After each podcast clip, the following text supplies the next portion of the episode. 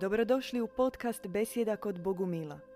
Možete nas pratiti uživo na Facebook stranici Bogumilski centar petkom u 20 sati.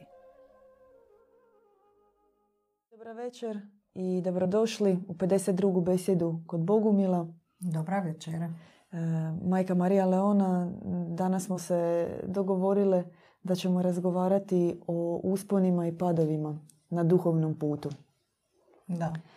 Što bi značilo ako postoji nešto što se zovu usponi i padovi na duhovnom putu, da bogumilski put nije linearan, nije jednoznačan i da, je, da se dosta toga događa na njemu, da nije nešto što ima svoj e, zacrtani početak i kraj, neku šprancu, pravila, neku schemu po kojoj se nešto ono, očekivano događa. Izvoli, moli se, revnuj i tako je kako je imaš neku od točke A do točke B.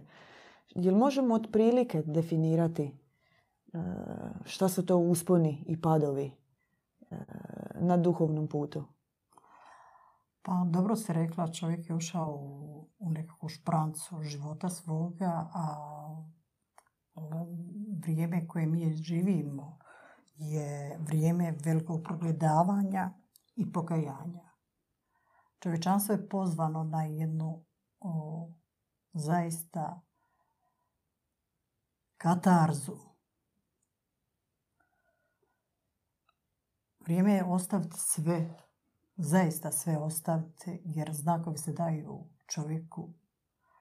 A čovjek e, ne želi znati strašnu i posljednju istinu o sebi. Niko ne želi Boži sud na sobom.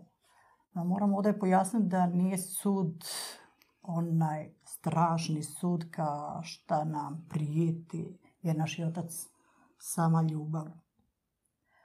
Da, to je... Uh, imat ćemo sliku kao dva ogledala.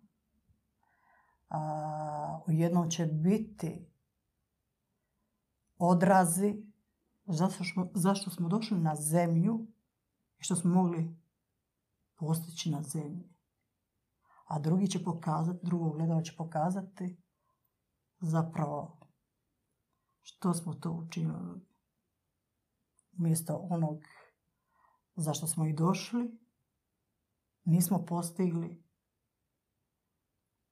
Išli smo tom šprancom na koju si e, ukazala. Mislim da ta špranca nas je dovela zaista do ruba ponora. Čovjek uhvaćen u ovaj materijalni svijet e, izgubio je se. Nametnuti su takvi odraze. Poć od e, vrtića, pa onda sve dok ne umrijemo. mm i zaista čovjek sebe pita, u, ja mogu reći za sebe, pitaš se u jednom momentu, a čemu sve ovo? Toliko bola, toliko suza, toliko trčanja. Čemu? Na čovjek pođe da ništa sa sebom ne nosi. Nosi ono o čemu je treba davno razmišljati, a mi razmišljamo. I zato ja bih porušala svima da sebe nakon ove emisije zapitaju koji je njihov cilj dolaska na ovu zemlju. Ostaće i djeca, ostaće kuće, ostaće aute, ostaće mirovine, sve će ostati, garderoba, sve. A što nosi čovjek sa sebom? Gdje ide? Gdje nju, koji je njoj cilj? Pa nismo otac, jer rođeni smo od oca, od majke naše nebeske. Nismo potrošna roba. Vječni smo. Ova stanca na zemlji jedna je od nizu naših stanica. A skupiti bogatstva već sada na zemlji, ta neraspaljiva bogatstvo, sretan je onaj ko sebi postavi za cilj. I čovjek kada živi svoj život, govorimo o normalnom nekom svjetovnom životu, isto ima neka loša razdoblja, ima dobra razdoblja, ima dobre životne odluke, loše životne odluke. Možemo, može se reći da svaki čovjek ima neke uspone i padove u svom životu. Međutim, ja bih htjela možda da malo porazgovaramo o tome koliko se razlikuju usponi i padovi kod običnog čovjeka, ajmo reći neobraćenog čovjeka koji nije na duhovnom putu, od onoga koji je.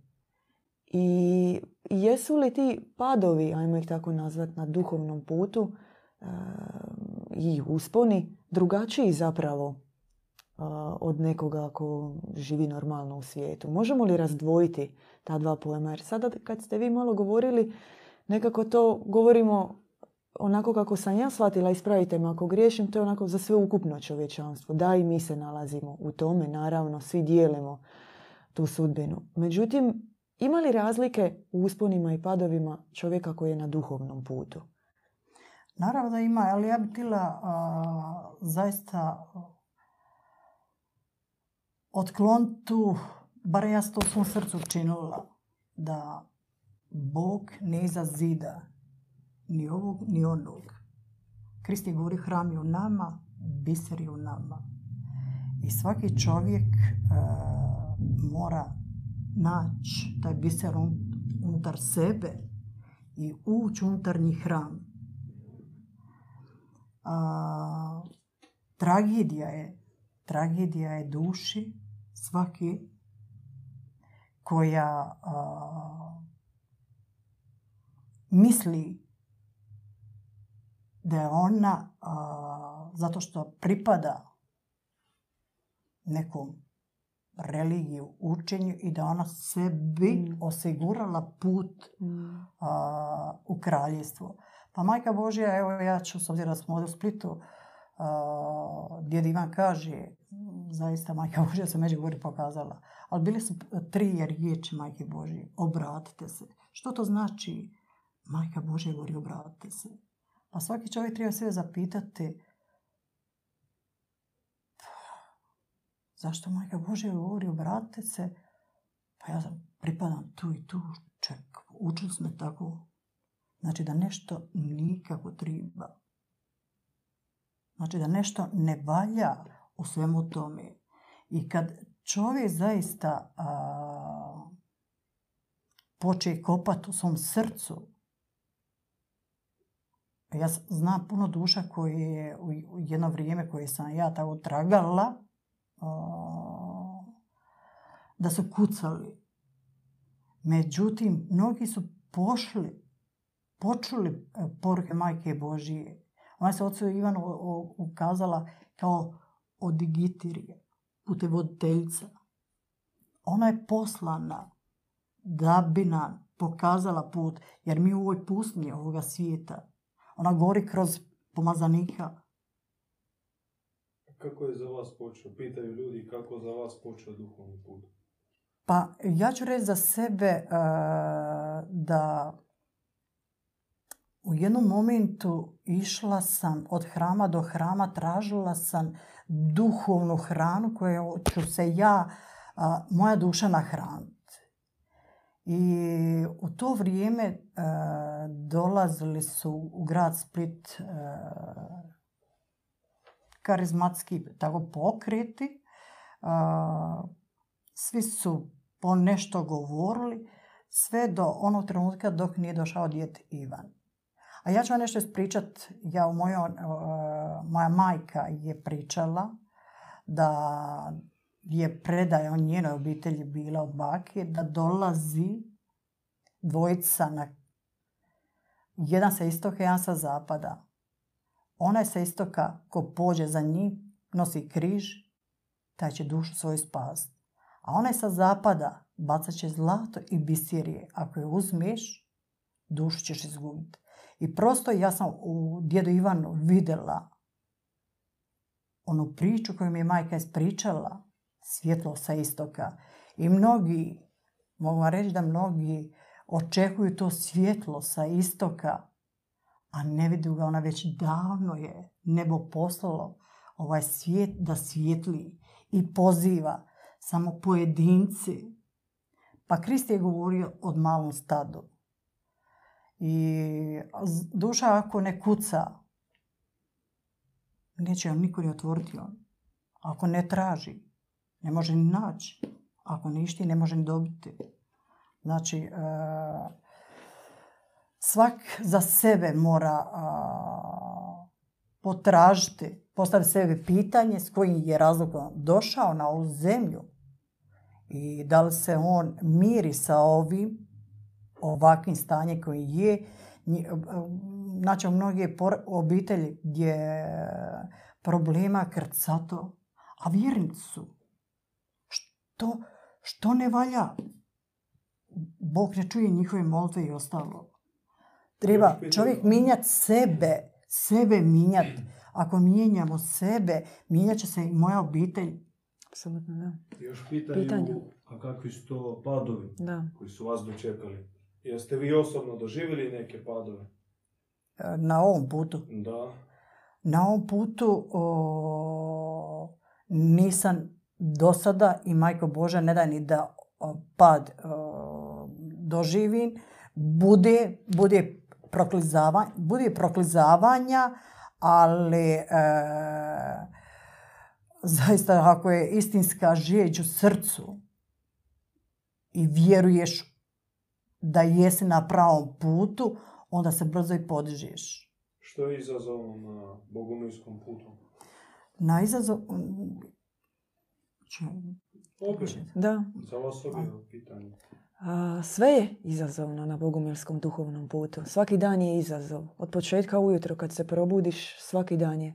Jučerašnja pobjeda ti ništa ne znači i jučerašnji poraz e, može biti već zaboravljen, već e, da si to pobjedio. Naravno uz adekvatnu duhovnu pomoć i savjetovanje. A možeš i ako se vodiš po nekakvim starim odrazima, po nekom starom principu rješavanju problema i navika, tonuti još dublje.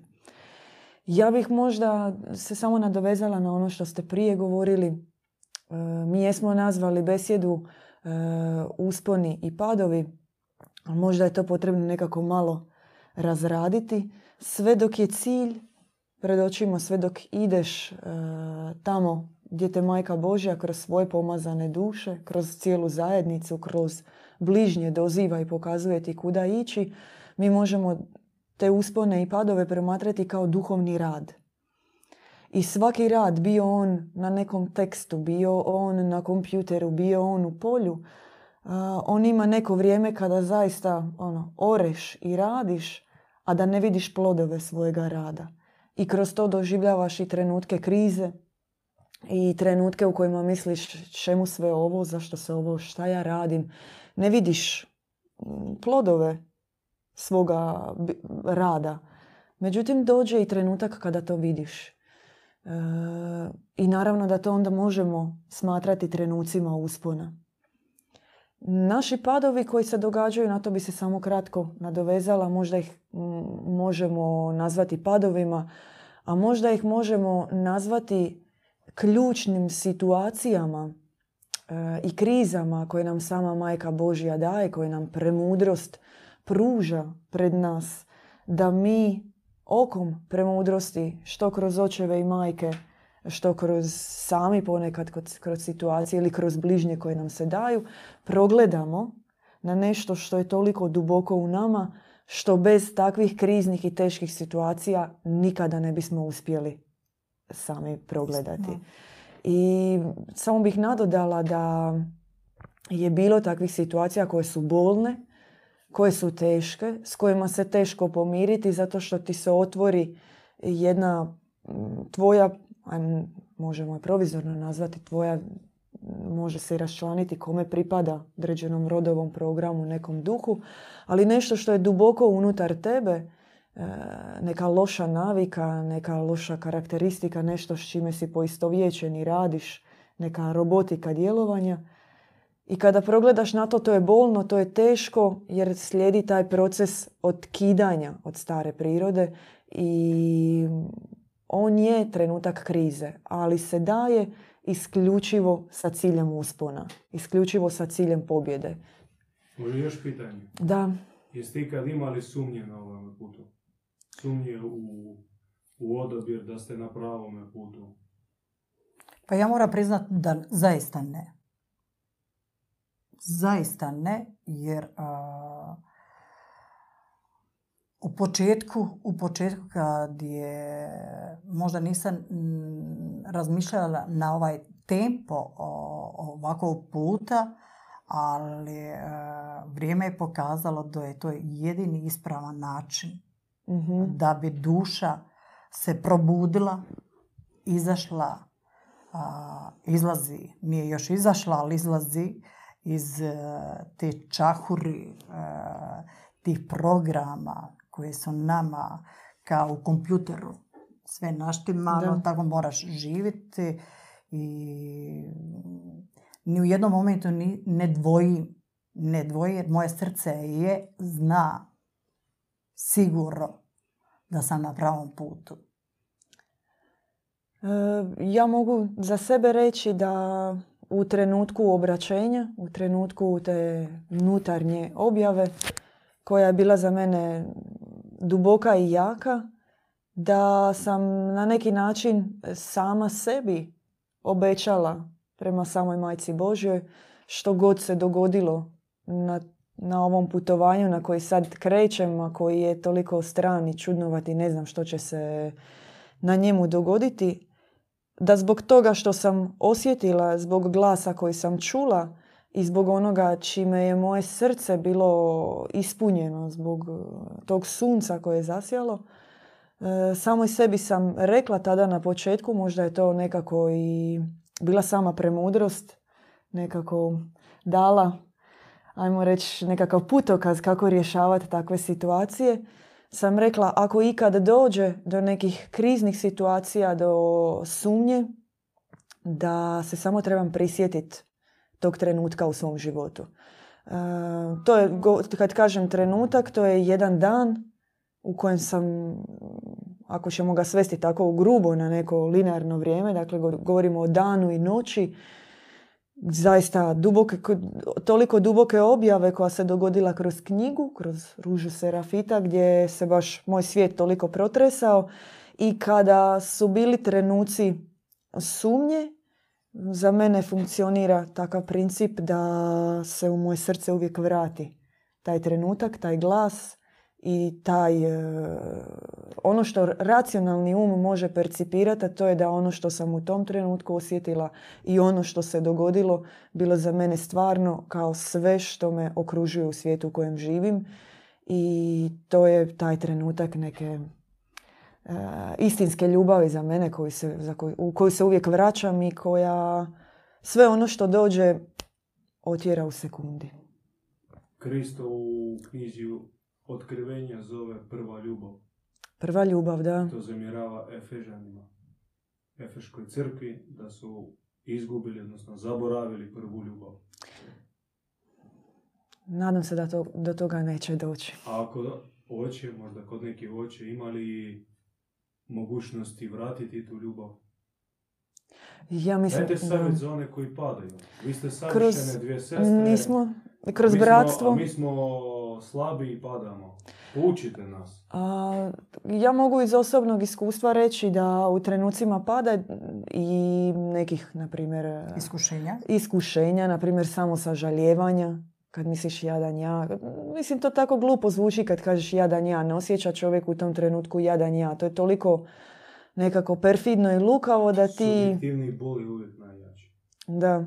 I ti ni, ne misliš da se nekako loše osjećaš, ali to je u tebi. I to tebe udara i ti se osjećaš jadno. I u tom trenutku a, rješavalo se kod mene uvijek na dva načina. Nekad misliš da to sam možeš proći, pa onda si, ajmo reći, glup ili tvrdoglav i onda Da. šutiš i držiš to u sebi dok te izjeda, ali nekako premudrost te organizira, na primjer, da te nazove duhovna majka ili brat ili sestra ili duhovni otac i kroz njihovo srce zaista mm, čuješ glas, dobiješ točno ono što si trebao i ta neka zavjesa koja ti je bila pred očima, eh, ona ti samo nestane.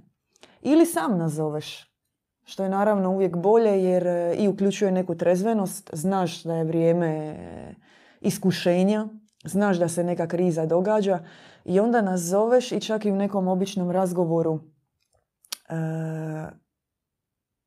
kroz, zaista kroz bližnje e, nekako nebo pregovo, progovori na takav način da ti čuješ ne, ne tako laički ono što ti je trebalo, koliko kroz ono što oni govore ti se dogodi nekakav bljesak otkrivenja. Jednostavno se prisjetiš nečeg, neke situacije koja ti se dogodila i kroz to uvidiš baš u onom trenutku ono što ti u tom trenutku krize ključno. Vi ste dvije pasterice. Vama prije sigurno prilaze ljudi i dijele svoje sumnje. Ili ne? Da, podijele se... Mi smo idealna zajednica od ne, idealnih ljudi koji nemaju sumnje, nemaju borbe, nemaju dvoumice. Imaju, ali Jeste, pa, vi? Ja, evo nešto ću reći. Rećemo mm kad ima priliku razgovarati sa dušama i kad kažem uh, kakva vremena čovječanstvo živi i koji su pozivi. Majka Božija 20 stoljeća poslije Krista se ukaziva. Mene potreslo Ruža Serafita, a 15 godina strasnih Majke Božije na Slavojove gore. I to što je Majka Božja na Slavojoj gore proživjela takve boli, patnje, tolike suze, a, ona i dan danas krvavim suzama plaći, želi spast e, čovječanstvo. Međutim, taj, e, tu bol za dušama, za čovjekom, bez obzira koje je on nacionalnosti, vjeroispovijesti, iz koje države dolazi, nebitno boje kože, on za svakog umire svakodnevno i poziva malo onih koji e, su spremni, ali ima duša koje kaže, svaka duša kada kažeš i ukazivaš na neke stvari koje su evidentne, svak će se složiti zaista da je čovjek došao pred sami kraj i da zaista se mora probuditi, trgnuti, e, izaći iz te kolotečne. I ja vjerujem da će doći takve duše koje, što Majka Božja kaže, da mladež nakon svega ovoga što je svijet ponudio će odbaciti i potražit će da djevičanstva. Jer samo djevičanstvo spašava dušu od da. smrti. ja bih još samo nadodala da ako dođe do takvih situacija da neki brat ili sestra, neko traži savjet, da situacija nije nikad jednoznačna. Nemaš neki, kao ono, kad nazoveš nekog teleoperatera, pa mu prijaviš problem na mobitelu i onda on otvori onu skriptu i kaže ti ABCDE nekako ovisi, pogledaš kakva je situacija. Ponekad te može netko, netko ima iskušenje ili krizu ili neki problem koji si ti možda već prije sam doživio. Neku situaciju u kojoj si se našao, kroz koju si prošao i kroz uh, koju si uz pomoć duhovnog oca pobjedio i nekako je sad lakše vidiš i onda možeš uh, udjeliti neki savjet ili uput u kojem smjeru ići. Nekad, nekad postoje situacije kada jednostavno kad ti se brat ili sestra jave ili neka duša sa problemom na koju odmah, odmah kažeš da treba se možda razgovarati sa nekim starijim bratom, starijim duhovnim ocem i tražiti neki dublji savjet od nekoga ko to može dublje vidjeti nego ti. isto tako ima situacija jednostavno kada ti se ne daje da vidiš imaš neki problem, neki osjećaj težine, prosto ti se ne otvara i duša ne može vidjeti što joj je, onda može biti takva situacija da je dobro dati savjet nekome da se prvo malo uroni u molitvu, u psaltiru, klanjanje i da kroz te situacije će se možda otvoriti što je to dublje, o čemu se dalje može razgovarati. E, zaista ovisi o situaciji. Da zapravo duša koja naiđe naravno u, dijalogu sa dušama, prosto duša koja traži vapi za pomoći, ona u datom momentu i osjeti kad se obratiš srca, govoriš duši i duša u svemu tome, a, u tom dijalogu, a, ona se upokuje, nađe, nađe a, neki mir i zapravo a, ili ta duša traži knjigu, pa mi je zainteresiramo za, da pročita knjigu, dođe na predavanje i tako. Da, ja još mislim da je, možda ne bih rekla najgore što se može dogoditi, ali definitivno nije dobro, da to povlačenje u osamu. Da to bude neki Apsolutno. trenutak da ti sad stojiš doma pa promišljaš e, šta se tebi događa, vrtiš te filmove u glavi. Jednostavno treba dolaziti što više na, na molitvu, na, e, u zajednicu, u razgovor, e, biti šta bliže e, onima koji ti mogu pomoći, možda ako je tako blagoslovljeno i duhovno služiti, bit bliže vatri. Jer kroz to s jedne strane raskrinkavaju se bilo kakve situacije i problemi što naravno može biti teže jer ti to je bolno, no s druge strane tako se i brže rješavaju. I to se može jako brzo događati. A ako se netko povuče u sebe i sam misli da zna i mozga o tome, onda to može biti jedna velika varka unutar koje sam stvoriš neka rješenja, situacije, taj famozni znam, znam, a zapravo te samo odvuče na drugu stranu i tvoj problem nije riješen, nego je produbljen. U bratstvu, konkretno, uvijek e, tamo gdje je gušća zajednica, kroz e, što je više srca tih bližnjih, kroz to, će se, kroz, kroz to ćeš biti bolje zaštićen. Ovako, ako ovi- ako ovisiš sam o sebi i o svojim sposobnostima, to je praktički kao da si na vjetrometini. Da li đavo vreba, Neprestano. Na svakom kantunu. a vas? A da, Svakodnevno. U snu i na javi. Doslovno. Možeš zaspat i u jednom snu, u, jednoj, u jednom netrezvenom odlasku na san, možeš se ujutro probuditi, ono što se kaže da te poplava izbacila. da. Jedan odlazak na san bez molitve, bez kante hladne vode, tako malo opuštenije, razmaženije.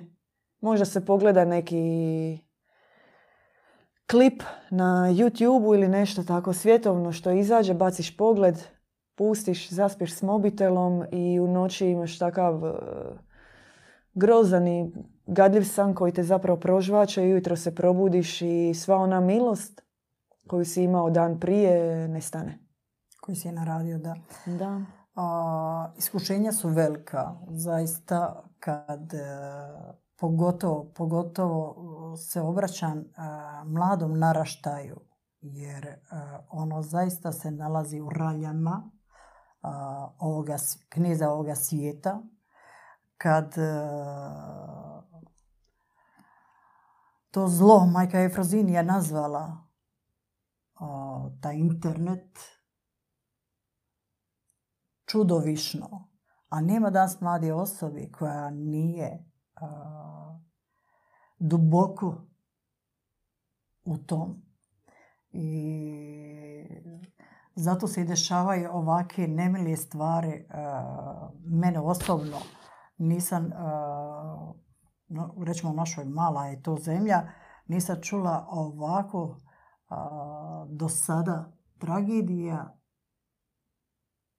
a razlog je, razlog je upravo što su kaleži došli do te mjere kad čaša je prepuna i ona kipi. I zato ono na početku, kao što sam rekla, uvodna rečenica je bila vrijeme je veliko progledavanja i pokajanja.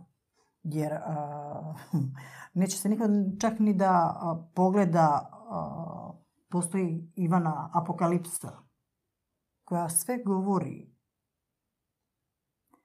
ali niko u tu apokalipsu neće uh, zavirt i pogledat što piše.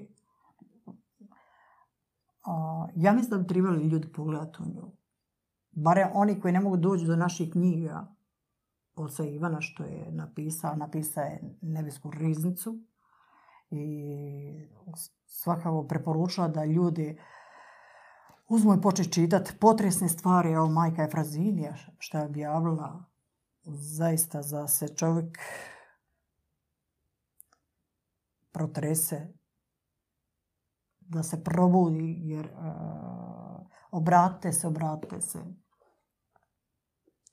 Je, spomenuli ste internet i zapravo je danas e, teško uopće na svakom koraku bilo koju aplikaciju da imate od Instagrama, Facebooka, YouTubea.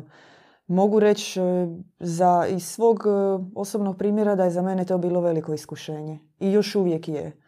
Nisi ni svjestan nešto ideš napraviti na mobitelu, na laptopu, sljedeći tren već klikaš i gledaš nekakve klipove smiješne, nisi se okrenuo, nestalo ti je pola sata života, glava ti je puna, srce ti je prazno, savjest u sekundi ugašena, pretvoriš se u za čas ti zapravo ko onaj šut kod narkomana e, ovisnika o heroinu. Kriza, kriza, kriza otvoriš taj klipić i onda on djeluje kao onaj šut narkomanske igle i u sekundi pff, taj e, surogat blaženstva koji ti se dogodi u životu. I ti si tamo. Isto i kroz hranu. Danas praktički na svakom koraku možeš gricnuti vamo, možeš gricnuti tamo. Kroz hranu se isto može dogoditi veliko, veliko iskušenje. A nema kroz, e, kroz šta, ali velike znakovi se daju. Ako idemo pogledat sve ove katastrofe koje e, jesu bile i koje jesu, da li mogu biti veći znakovi nego što jesu? Mislim da ne. Mislim da ne i kad će doći do buđenja čovječanstva, ne znam, mnogi odlaze na, u svetišta. U svetišta, to svetište trebalo da oni promjene. Ja, evo, živim u ovome gradu, nažalost ne vidim, ne vidim promjena, vidim mladež bez cilja, vidim obitelji sve više i više razorene, sve više i više patnje, boli. Ne želi naša nebeska majka ni otac takav život svoje djeci. Gdje je problem?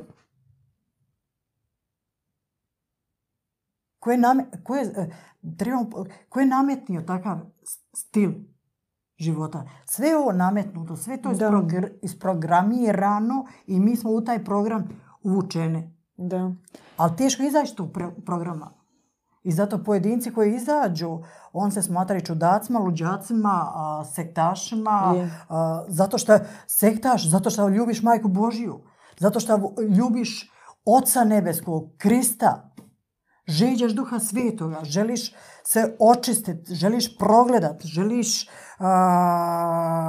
živjeti čisto, želiš dobro svakom čovjeku. Što ima tu loše? Apsolutno. Ja bih se još samo nadovezala na to što, što govorite. Nedavno sam imala razgovor tako sa jednom gospođom, možemo nazvati kozmisticom, new, pripadnicom New Age duhovnosti i onda u razgovoru s njom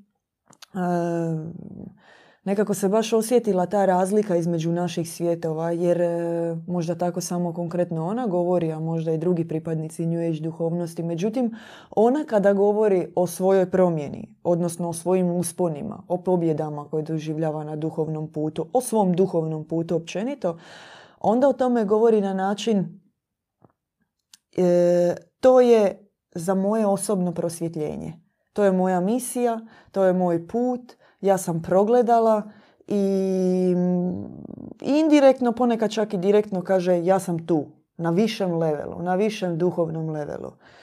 E, a kod bogumilskog duhovnog puta ono što je meni bilo prekrasno i što, me, što sam više na putu sve dublje oduševljava, jer to nekako i sama progledavam na to, je što svi tvoji usponi nisu za tvoj osobni uspjeh. Oni nisu tu da bi ti sebe učinio višim i uzvišenijim. Oni su tu da bi ti pomogao drugima. Da bi ti kroz osobne pobjede uh,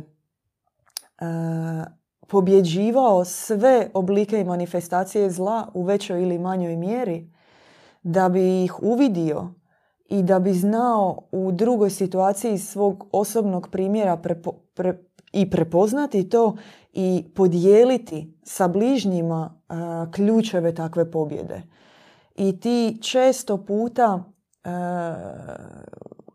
na svom duhovnom putu zapravo, rekla bih, zapravo ne često, nego uvijek bi tako trebalo biti, da ne ganjaš sebe i, i, i svoje osobne želje, e, jer one su lažne, varljive, egocentrične i gorde, nego ti ono što radiš, radiš isključivo sa ciljem pomoći bližnjem, pomoći drugom.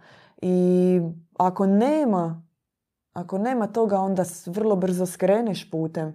Srećom kod nas tu su zaista dobri svijetli duhovnici koji te onako vrate te malo kad zašijaš i, i, i ukažu ti na to i podsjetete na koji je cilj i smisao i zašto se kod nas kaže dva viteza na bijelom konju, a ne jedan.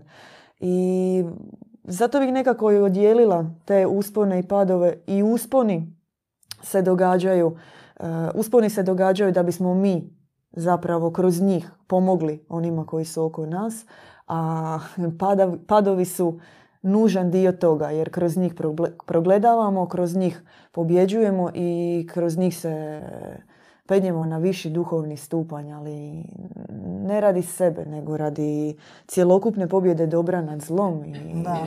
drugačijeg puta čovječanstva. Moja osobna pobjeda je za generalnu pobjedu. Prekrasno si to rekla. Inače, kad se obraćamo čovjeku, ja, ja, ja, samo ja. Čim damo ruku, ja. ne čujemo njegovo ime jer se koncentriramo kako izgledamo i kako to kažemo. Apsolutno. A lijepo je biti jedno sa svojom mm. braćom, sa svojim sestrama, sa, sa, sa svima onima koji imaju isti cilj kao što imam ga i ja. Je. To je prekrasno. I ja bi uh, rekla dođite, dođite svi vi koji tragate i tražite. Uh, vjerujte mi da ćete naći prvenstveno da će vam se u srcu znak, a onda kad vam se da znak, prionte radu, kopajmo i vi i mi do konačnog cilja Rekli se na početku emisije jedno od imena Majke Božje putevoditeljica. Da. Ja bih htjela možda da nekako na kraju se malo kroz, e, kroz taj duhovni put okrenemo i pozabavimo mišlju što to znači biti vođen Majkom Božjom. Na koji način se to događa? Zašto je tako njeno važno ime putevoditeljica? Pa ja za sebe ću reći e, osobno da mene e, na Golguti kad je Krist rekao Ivana je ote majke, a majci je ote sina, meni je zaista u toj rečenici e, dato da uvidim njenu, tada je se desilo tajstvo, njeno putevodstvo. I 20 stoljeća ona se okaziva čovječanstvu i vodi čovječanstvo, pogotovo Oca Ivan se ona otkrila u mnogih hipostazama, ali ta baš putevoditeljska bez njenog vodstva nije moguće izići. Sam otac Ivan je vođen njom i cijela eklezija je vođena. Na koji način? Na način da se srcem prihvati ono što otac Ivan govori, što djed Ivan govori i da se njega promatra kao samu majku Božju. Da se u njemu vidi. E, da ono što on kaže je sama njena riječ. U knjigama koje piše da je mm, koje on predaje čovječanstvu, da je to njena riječ. I vjerovat tome. No, pomogne u početku, s obzirom na to da je nama jako teško gledat na to, pogotovo na početku duhovnog puta šta to znači, kako se to događa.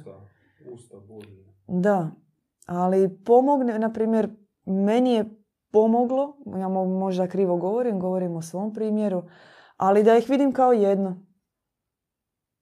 I da kroz njegova usta praktički e, čujem riječ same majke Božje. premudrost govori, da. I ne vidim u tome nikakav neki ili kult ličnosti ili da smatram sad e, njega ono, nedodirljivim, ajmo to tako reći. S jedne strane da, običan čovjek, normalan, no s druge strane shvaćam u svom srcu da ima posebnu misiju i da moje srce kroz njega vidi da on ima tu misiju koju mu je majka Božja dala. Da, treba doživjeti zaista a, oca Ivana, kao što smo ga mi doživjeli. Evo ja moram reći da 16 godina ima čast biti dio zajednice oca Ivana i zaista svjedočiti to očinsko srce za svakog čovjeka. A, tolika ljubav, a toliko njegove patnje strasno, njegovog e,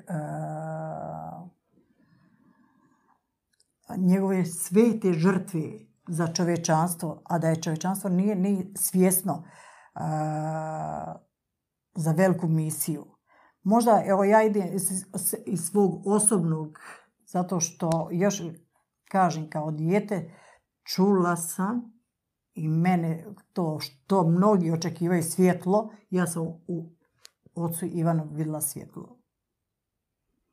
Da, evo. Pitaju vezano za vodstvo vaše mišljenje o Međugorju. Da se tamo objavila ili objavljen, nije jasno iz pitanja, majka Božja ili ne. Ja vjerujem sto posto da je se majka Božija ukazala i znakovite su bile riječi obratite se.